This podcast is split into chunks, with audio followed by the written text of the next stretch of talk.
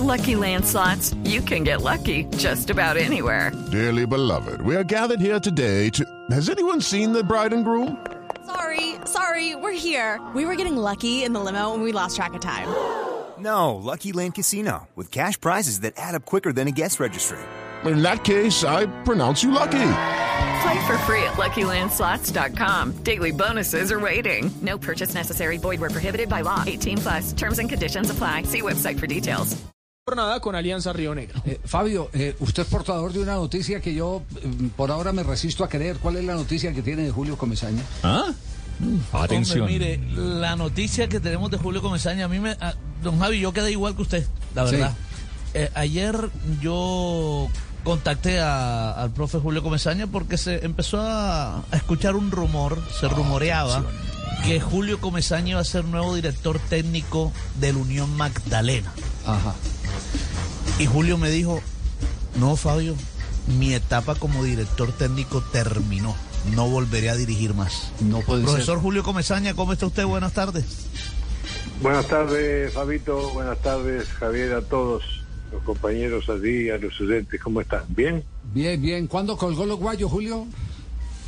No, yo ya después de, de esta etapa, si ya lo venía pensando, ¿verdad? Hace, hace un ratito ya venía pensando que, que debía llegar la hora de, de dejar de, de estar en, en la cancha todo el tiempo. Este, y bueno, y, y pasaron estas cosas que pasaron en los dos últimos equipos que estuve, y eso me llevaron a, a, a tomar una decisión que, que yo creo que, que tenía que hacerlo porque si uno entiende que el espacio para uno ya no es el que uno quisiera, este, uno debe saber salir. Digo, no, no, no se trata que se vayan los demás, sino que uno se salga. Sí. Yo creo que le dediqué muchos años al fútbol, que el fútbol me dio muchas cosas, pero han sido 60 años en la actividad, ¿verdad? Ajá. Como jugador y como entrenador. Pero le deja, le- que- Julio, le deja a uno la sensación que es un tema de desengaño, es decir, eh, que, que- que ya no vale la pena eh, eh, eh, dirigir un equipo de fútbol cuando no hay las garantías para un director técnico eh, poder dirigir un equipo serio de fútbol. Bueno, es- es un tema largo, Javier, porque porque uno digo, pucha, to- todos tenemos que entender que cada persona tiene su manera de ver las cosas. Sí. Ni yo tengo toda la razón, ni estoy tan equivocado, pero en mi forma de hacer las cosas, eh, yo creo que no, que mucho esfuerzo es, es, es mucha atención, em, es, es una, un desgaste tremendo para nada, para cosas que, que el fútbol me enseñó a verlas anticipadamente. Es decir, ya uno las ve venir, ya sabe cómo va a andar, cómo va a terminar, lo que va a pasar. Y uno se equivoca en alguna cosita, pero, pero sabe uno, es decir, esas son las los conocimientos esos que no que no es fácil explicar, pero que uno sabe en un vestuario, en un trabajo, en un club, cuando llega y mira, este, le da una mirada a todo y dice, bueno, aquí hay para hacer o no hay para hacer, aquí cada domingo nos vamos a estar jugando la cabeza. Y yo creo que ya que yo tampoco estaba con la, ¿cómo le digo? Con, con no estaba aceptando ya esas cosas ni estaba luchando en contra de ellas con inteligencia, sino que, que a veces tomando posiciones demasiado estrictas, digo, y, y- y bueno, yo opté por, por terminar mi carrera como entrenador, estoy en una etapa de transición ahora, como lo estuve, bueno, cuando jugaba y pasé a dirigir, no tuve tiempo, pero ahora sí estoy estoy revisando muchas cosas y haciendo un repaso desde que arranqué en esta historia de fútbol y, y qué me ha dejado, ¿no? Profesor Comesaña, mm, ¿influyó algo en la familia esta decisión que usted acaba de tomar? Y usted dice, me voy de la dirección técnica del fútbol, pero si le ofrecieran ser, por ejemplo, manager, ¿lo aceptaría o a qué piensa dedicarse? Bueno, la familia, eh, bueno, no, yo diría que, que influyó un poco en mí, nadie me dijo nada porque ya los hijos están muy grandes, yo el tiempo cuando me tenía que dedicar tiempo eh, que eran chicos no se lo dediqué porque estaba en mi actividad, que era para todos, y, ya después, bueno, están grandes, ya tengo nietos y entonces este, a los nietos tampoco le, dedico porque el- el- el- este, estoy trabajando, estoy concentrado. ha sido aviones, este, hoteles, aeropuertos y canchas. Más, yo creo que de todas las ciudades que conocí de Colombia, muy poquitas las conozco. Aquellas en las que viví conozco. Además conozco el estadio, el aeropuerto y el hotel. Sí. Sí. Entonces uno dice, bueno, Muy ¿a dónde estaba, a dónde estaba yo este, en, en esa época o en tal lado? Así que, pero bueno, el fútbol me dio muchas cosas y me enseñó a, a caminar por la vida. Eso, eso sí que Sí. es así. Ya, eh, yo, yo entiendo, yo entiendo perfectamente, Fabio, perdone eh, el, el- el punto de vista de Julio. No lo quiero llevar pues a que dé una respuesta eh, radical ni nada por el estilo, pero sí evidentemente entiendo que hoy hay menos, mucho menos garantías para un director técnico serio poder hacer su función en un equipo de fútbol, porque no hay dirigentes serios. Eh, eh, yo, yo sé que es un personaje muy polémico, por- ejemplo, Jorge Luis Pinto, y no de Julio como lo ve desde las, desde las eh, eh, barandas. Eh, pero uno irse a, a- a tener que resolver los problemas que eh, endémicamente tiene una institución como el Deportivo Cali, simplemente por ir al Deportivo Cali, por dirigir, yo, yo no sé hasta, hasta qué punto la pasión pueda llegar a eso, a ese sometimiento, a ese Via Cruz y Julio. Sí, sí, lo, lo que pasa es que uno siempre cree que uno va a poder convencer a la gente Sí. de cómo debieran hacerse las cosas. Entonces, la dirigencia del fútbol es como el, el- el dirigente de fútbol o el, o el propietario de las acciones de un club de fútbol es en definitiva un hincha del fútbol, es un hombre que le gusta ver el fútbol, que le gusta ese deporte, que le gusta la fiesta del fútbol, no sé, o el protagonismo, o que habría que ver cuáles son los los objetivos que se tienen y el propósito, principalmente la razón de tener un equipo de fútbol o de estar en un equipo de fútbol. Pero, pero debieran eh, ubicarse eh, siempre escuchando lo, lo que le sugieren las personas que realmente han hecho una vida en esto y que se supone que un poquito más deben conocer del tema y enfocarse en lo que ellos son buenos. Es decir, eh, pero, pero llega un momento que uno dice, bueno, pero uno termina dirigiendo qué? Un equipo que uno tiene poco que ver con eso. Entonces yo, este, hace mucho rato traté de ser práctico y decir, bueno, ¿qué es lo que tenemos? Tal cosa, bien, ¿qué jugadores tenemos? ¿Qué necesitamos? ¿Jugadores de qué características necesitamos? ¿En qué posición? Y entonces tratar de armar con lo que había, armar sociedades por afinidades y no por diferencias. Entonces, como no hay tiempo de trabajar y cada vez hay más partidos también, o sea que hay menos opciones de repetir tareas, de, ir a la parte analítica, de ir, qué sé yo, a hacer todo metodológicamente lo que hay que hacer, no da el tiempo. Entonces, cuando uno arma sociedades, ¿verdad? Este, que por afinidades, eh, y los pone a jugar, a jugar en un entrenamiento nada más, uno se da cuenta cómo eso explota, cómo, cómo, cómo la individualidad hace crecer a la sociedad y cómo la sociedad hace crecer a la, a la individualidad cuando está con otros compañeros y eso. Ahora, si uno arma sociedades teniendo en cuenta otras cosas, se van a rechazar. Y cuando se rechazan es eso que a veces vemos y decimos, pero ¿qué pasa? No hay armonía futbolística, no hay esas cosas. Entonces, eso, eso ya a uno de entrada lo condiciona y lo pone a jugar a veces lo que a uno no le gustaría jugar. Pero como siempre hay que ganar y nadie da la receta, todo el mundo dice hay que ganar, pero nadie, a mí nunca me dieron una receta, mirá, la receta es esta. hay que hay que rebuscarse como uno puede. Usted se la inventó. Y a veces acertamos Sí, ahora- y a veces nos equivocamos, digo, es normal.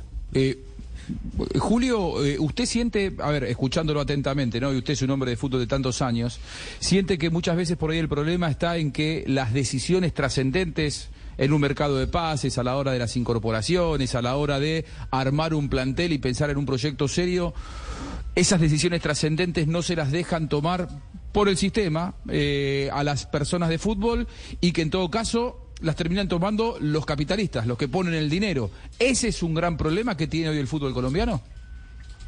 Yo pienso que eso ha asistido casi siempre, porque eh, es muy difícil para uno. Yo, es decir, si yo acusara a algún dirigente de hacer esas cosas, no estaría bien porque de pronto no estoy este, acertado. Pero sí, sí, es muy fácil para un dirigente, si yo le digo tráeme a Rodríguez, que es el jugador que necesitamos, y salirse de eso y traerme a Fernández eh, y decirme no, lo que pasa es que piden mucho por Rodríguez. Yo no voy a ir a averiguar cuánto piden por Rodríguez. ¿Verdad? Entonces, entonces viene Fernández y resulta que Fernández es un cabeceador y nosotros no tenemos jugadores que tiren centro, es un equipo que no tira centro, jugamos eh, elaborando el juego, jugando en corto, con mucha movilidad, y entonces el delantero resulta que trajeron un delantero malo. No, no es un delantero malo. Los equivocados somos los que lo traemos. Porque traemos un jugador a un lugar donde no tiene cómo lo alimenten. Entonces, de esas cosas pasan en el fútbol. A mí me han pasado y las he visto pasar cien mil veces. Pero ¿por qué no le pasa a Guardiola, por ejemplo, eso? Porque yo no, yo no me imagino que a Guardiola le pueda entrar un jugador que, que con características que él no pide. Claro, pero como si los jugadores que consigue, si Guardiola con todo lo que tiene, con su capacidad como entrenador, busca siempre los jugadores, va y los trae, le escuchan, le hacen caso, le entienden, le aceptan. Y si incluso a veces fracasan algunos de esos jugadores, que son buenos pero fracasan, y nadie dice nada. ¿A usted siente que a veces no le hicieron caso, como usted, como usted hubiera Oh, pedido? No, no, no, a mí much- no, muchas veces. Mire, yo tengo muy claro, hace muchos años, que, que yo no iba a poder hacer las cosas siempre como a mí me gustaría que un equipo jugara. Pero fui afortunado porque, porque encontré muchas veces la posibilidad de armar esas sociedades que yo le digo y pasé muy bueno, pasé muy bueno, disfruté mucho de los entrenamientos, de los partidos, este, porque encontraba a veces algunos planteles o a veces contrataban, la dirigencia eh, tenía un negocio hacía un jugador, con, bueno, traía un jugador y el jugador, yo estaba feliz porque me gustaban las características del jugador, o sea que me tocaron de, de- de las dos cosas, no, no, Claro, no. le tocaron manes calidosos así como yo. Ay, Entonces, ah, ¿qué, mi hermano? Julio, ¿cómo va la vaina? ¿Todo bien? Muy ¿Todo bien, bien? todo bien, todo bien, todo bien. No, bien. joda, mi hermano. Sí. Que va a colgar los guayos. Sí, sí. No, no, joda. No, no, y que no va a colgar la, vaina de técnico. No, que- De que colgué los guayos fui yo y que más va a colgar la- el diploma de técnico y toda la vaina. No joda, queremos Julio 11 para Junior. No joda. Julio, ayer, No. ayer, ayer- Julio, ayer, ayer cuando eh, dialogaba con usted y, y perdone que haga eh, público esto que me dijo, porque la verdad ayer yo me emocioné con esta frase que usted me escribió. eh, porque retrata a Julio Comesaña como es, eh, digamos, eh, totalmente apartado de cualquier egoísmo. Usted me dijo, durante todos estos años eh, aprendí muchas cosas, muchas enseñanzas. Y desde algún lugar del fútbol, no quiero irme del fútbol porque esas enseñanzas quiero transmitirlas y no llevármelas guardadas en una maleta. Bueno, sí, sí, eh, eh, pero eso, por ejemplo, no es un objetivo para mí, ese es un propósito de, de- vida incluso, porque yo ahora, ahora tengo que decir, bueno, yo qué voy a hacer con mi vida ahora. Me voy a quedar sentado en mi casa, nada, porque yo estoy en condiciones de, de estar trabajando, de ir a la cancha, lo que sea, pero yo, yo lo que yo quiero es otra cosa. Lo que quiero es otra cosa, no quiero, no quiero seguir este, generándome esa, esas, esas, este, esos tipos de ansiedad, de, de- de siempre ese desespero, siempre de, de- estar, eh, qué sé yo, falta poco para rezar para que las cosas no, no salgan. Entonces, otra cosa, otra, otro tipo de garantías para que se trabaje. Y una cantidad de cosas que, que voy viendo en los partidos. Este, si bien, por ejemplo, siempre discutimos con los árbitros, me parece que lo que está pasando hoy en día es terrible. Los gestos, la manera de dirigirse al árbitro, que es la autoridad de un partido, It's time for today's Lucky Land horoscope with Victoria Cash. Life's gotten mundane, so shake up the daily routine and be adventurous with a trip to Lucky Land. You know what they say. Your chance to win starts with a spin. So go to LuckyLandSlots.com to play over 100 social casino-style games for free for your chance to redeem some serious prizes. Get lucky today at LuckyLandSlots.com. Available to players in the U.S., excluding Washington and Michigan. No purchase necessary. VGW Group, void or prohibited by law. 18 plus terms and conditions apply. cuando yo digo, bueno, los jugadores la mayoría no conoce ni siquiera las dimensiones del terreno, cuánto miden los terrenos, cuánto mide el arco, cuánto miden las áreas, el círculo central, ni por qué, ni por qué miden eso, qué significa eso. Y este, y entonces el, el reglamento del fútbol, y yo tampoco, porque no, detenidamente, en detalle no lo miro, porque yo no soy árbitro, miro lo que necesito saber. Y si uno le, si el árbitro le preguntara a un jugador cuando le protesta, le dijera algo, que le conteste algo de, del reglamento, no saben. Y entonces le pegan en la, en la rodilla y se agarran la cara. Todos los días, cada vez es peor, cada vez es peor. Entonces yo digo, ¿para dónde va esto? ¿Para dónde va esto? Cuando está la televisión mostrando todo. Entonces, y después escucho hablar de liderazgo, y entonces no, porque el capitán es el líder. Bueno, puede ser el capitán, pero no ser el líder del equipo.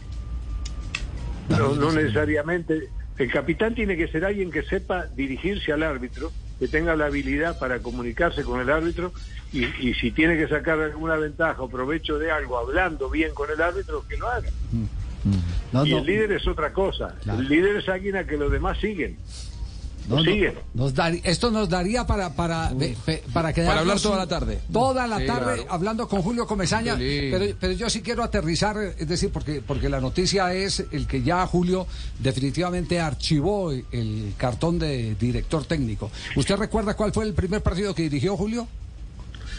Yo el primer partido que dirigí sí fue con el Medellín en el estadio Atanasio Girardot contra el Rapid de Viena, creo. Sí. Contra el Rapid de Viena. ¿En qué Me año? parece que me parece que venía vino Panenka a jugar ese día que, que jugamos un cuadrangular con Nacional, algo de eso, no sé. Ah, cuando había las, fue- las temporadas internacionales, aquellas eh, Es- sí. 1983. Sí. Yo estuve asistente del 81 al 83. 83, estamos hablando de 40 años dirigiendo. 40 años. 40 años ¿Qué le dirigiendo. Eh, el jugador el jugador que más le impactó en esos 40 años que, que pasó. eh, Oye, esa pregunta Sí, aparte del pibe, Sí. ¿Para qué le preguntas esa pibe. vaina? Sí. Nadie sabe. ¡Jota! ¿No tiene clara o no? Este, muchos jugadores, pero el Pato Aguilera, por ejemplo. No, Pato, joda. Pato Aguilera. El, el Pato Aguilera. el- ¿Y por qué el Pato Aguilera? ¿Por, ¿Por futbolista o por personaje? Mire, por- el pato por todo, porque pero el pato fundamentalmente es un hombre que tiene un corazón más grande, bastante más grande que él. Sí. Él es una, una persona así de, de emociones, de generoso, de todo. Y, y cuando vino al Medellín y se estaba se sacó la ropa y se subió a la balanza, los muchachos que estaban atrás y todos se reían. El pato era una cosa, pesaría, si- si- no sé no, si, ni si pesaba 60 kilos. Creo que le faltaba un, uno, un dedo en un pie porque se había lastimado con una bicicleta o dos dedos, no sé. Y, y después cuando el pato entró a la cancha y empezó a jugar, nadie se reía, asombrados todos, porque todos lo conocían al pato, pero no. ¿Qué tal? El pato fue un- genial. Un cobrador genial. de tiros libres eh, eh, fascinante. Le pegaba tres dedos. Cuatro. Le pegaba tres dedos. Ah, no, me decían, tengo una suerte, todos los rebotes me caen a mí ahí afuera de la, famosa zona 14 esa. Claro, lo trajo el La zona entraña- 14. No. Todos le caían a él ahí. Claro, lo trajo el entrañable Marquito Lubeski. Si no trajo, sí. El pato fue genial. El Pato fue genial. Y el jugador que más lo complicó, así que ya después con el paso del tiempo ustedes lo encuentran en la calle, ¿cómo me jodiste la vida? No, no, porque qué sé yo, tuve algunos bandidos, muy bandidos. No bandidos vaya a decir nada, profe, ¿eh? no vaya a dar nombre ni nada de esas cosas. Es mejor que no vaya a decir que quién era el más, el más pendenciero ahí, No no sé. Pero ¿saben qué pasa? Pero hay algunos jugadores que, que son, son así, yo digo bandidos entre comillas, ¿no? Porque Claro. engañan, y, y engañan, pero engañan en la cancha. Y cuando llega la hora de jugar y entrar al terreno de juego, son ganadores. No renuncian al esfuerzo, no renuncian a nada, pero hay otros a veces que se portan mal, ¿eh? se portan, no hacen las cosas bien y le hacen daño a todos y entonces no ayudan. eh, pero yo tuve algunos jugadores de esos así que a mí me, me gustaba lidiar con ellos, me gustaba, me entretenía mucho con ellos y aprendía. El- eh, no nos quiere dar nombres, pero entonces eh, en, la- en el siguiente tema eh, lo autorizamos si de pronto hace parte de esta mesa. El periodista que más le sacó la piedra. Que más le cae gordo.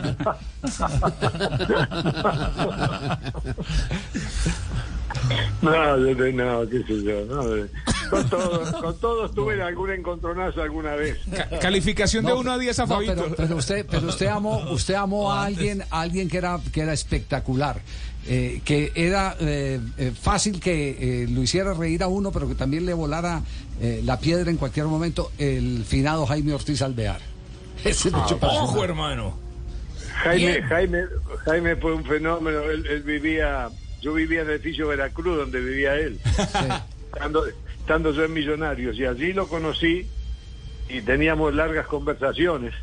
Y este, pero era un tipo genial y con una memoria y con una. Yo le digo, pero Jaime, ¿cómo te acordás de de, de eso que hablé de atletismo, de los tiempos, de que Julio a veces digo cualquier cosa. ¿y ¿Quién, quién, quién va a saber en 1930 quién, quién corrió a dónde?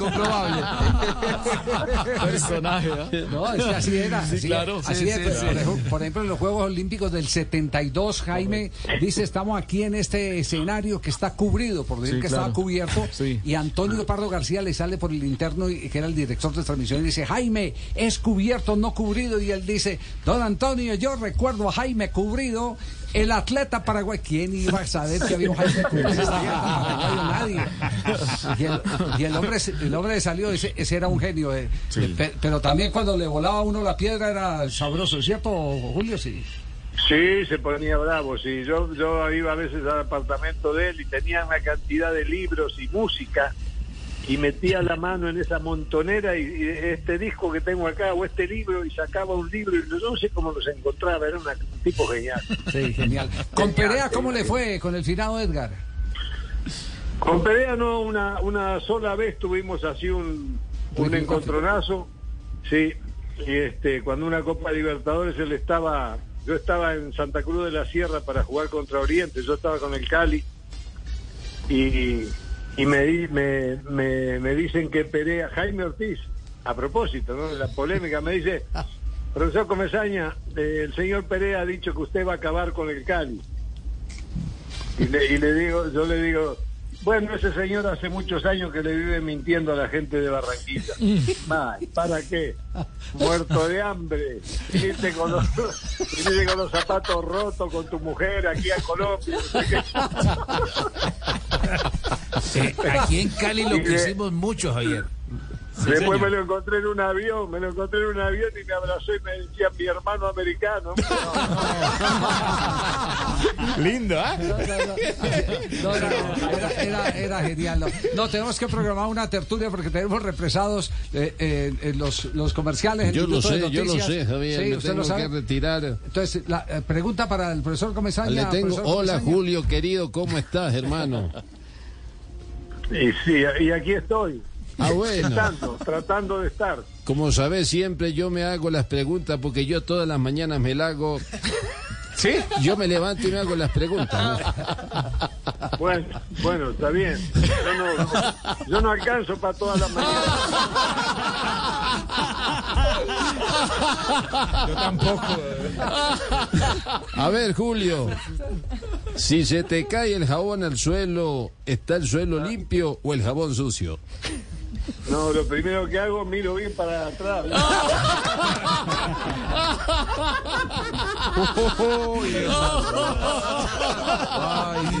De verdad, de verdad, eh, le, voy, le voy a confesar algo, eh, eh, Julio. Le voy a confesar el que eh, sí, duele, duele que un eh, eh, técnico que uno ha conocido, que lo, que lo vio crecer en la dirección eh, técnica, eh, como a Julio Belino Comesaña, que lo disfrutó también como jugador de fútbol, pues eh, llegue, como en todos los ciclos de la vida, a decir yo ya terminé. ¿Cierto? Pero ¿sabe que me alegro? Que ya vamos a tener con quien tertuliar en las eliminatorias en la ciudad de Barranquilla, Julio. Tranquilo, a- aquí, aquí estaré y no, es decir, yo me voy, me voy de esto porque incluso tuve opciones para trabajar ahora. Sí. Este, me voy de esto porque entiendo que debo hacerlo así nada más por salud, por todo. Este, pero no me voy del fútbol, digo, yo estoy planeando algunas cosas que bueno, voy a tratar de, de estar en esto, este, dando lo que aprendí, porque es lo que corresponde. Ya. Eh, eh, siempre, Javier, siempre Javier, uno miente, siempre uno miente y dice que hay una última pregunta. La tiene Tibaquirá. Profe, no, no desaprovecharlo y su experiencia sobre los grupos, grupo A, grupo B, en busca de la estrella. Eh, ¿Cuál está más difícil para usted? ¿Quién tiene más posibilidades? ¿A qué equipos ven la final? Bueno, hay un, hay un grupo que es el de que están los con, con tres equipos de un poder de convocatoria tremendo, como son Millonarios, ¿no? América, América, Medellín y Chico. El grupo B. Medellín y Medellín, tres de convocatoria, el equipo de una gran convocatoria con sus estadios y todo. Y un equipo como el Boyacá Chico, que la convocatoria de ellos es el fútbol. Me- A mí me ha gustado mucho cómo ha jugado. Pero, pero hay que entender que la cosa va a ser pesada. Yo, yo diría que allí, este, mm, yo veo en este momento a América y a Millonarios llegar, llegar en un mejor momento. Pero el fútbol es fútbol y lo que vale es ahora cuando empiece. Y en el otro, en el otro, me parece que está ahí Nacional, eh, Águila- Águilas, Águilas que- Alianza para y mí Pasto. Águilas es el equipo que mejor ha jugado, mejor juega al fútbol y más parejo en su rendimiento, pero también se va a encontrar con Nacional, que sabemos el poder de Nacional, y allí después tiene a Alianza y a Pasto. Alianza que hizo un buen trabajo, pero yo digo que individualmente, con todo respeto, me parece que los demás son, principalmente Nacional, tiene más poderío. Y esperemos, yo creo que van a estar, van a estar, van a ser buenos cuadrangulares. Hay equipos que juegan bien. Hombre, Javier, buenas tardes. Quiero saludar a, a Julito. Ah, bueno, Juan José, hágale. Hombre, Julio, ¿qué tal? ¿Cómo estás? ¿Qué haces, Juancito? ¿Cómo andás, Juancito? Allá, allá en Medellín sí que gozamos, ¿eh? Eh, no, no, yo quería, yo quería hacer una recomendación a, a- primero a, a Julito, muchas gracias. Lo invito acá a Jericó para que nos tomemos un café. Y segundo, ¿por qué no te venís a trabajar conmigo que aquí nos dejan hablar y no perdemos?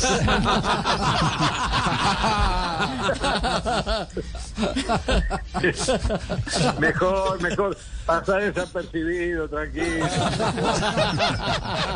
Chao, Julio, un abrazo inmenso, muchas gracias. Gracias, un abrazo para todos. Que pasen. With the Lucky Land slots, you can get lucky just about anywhere.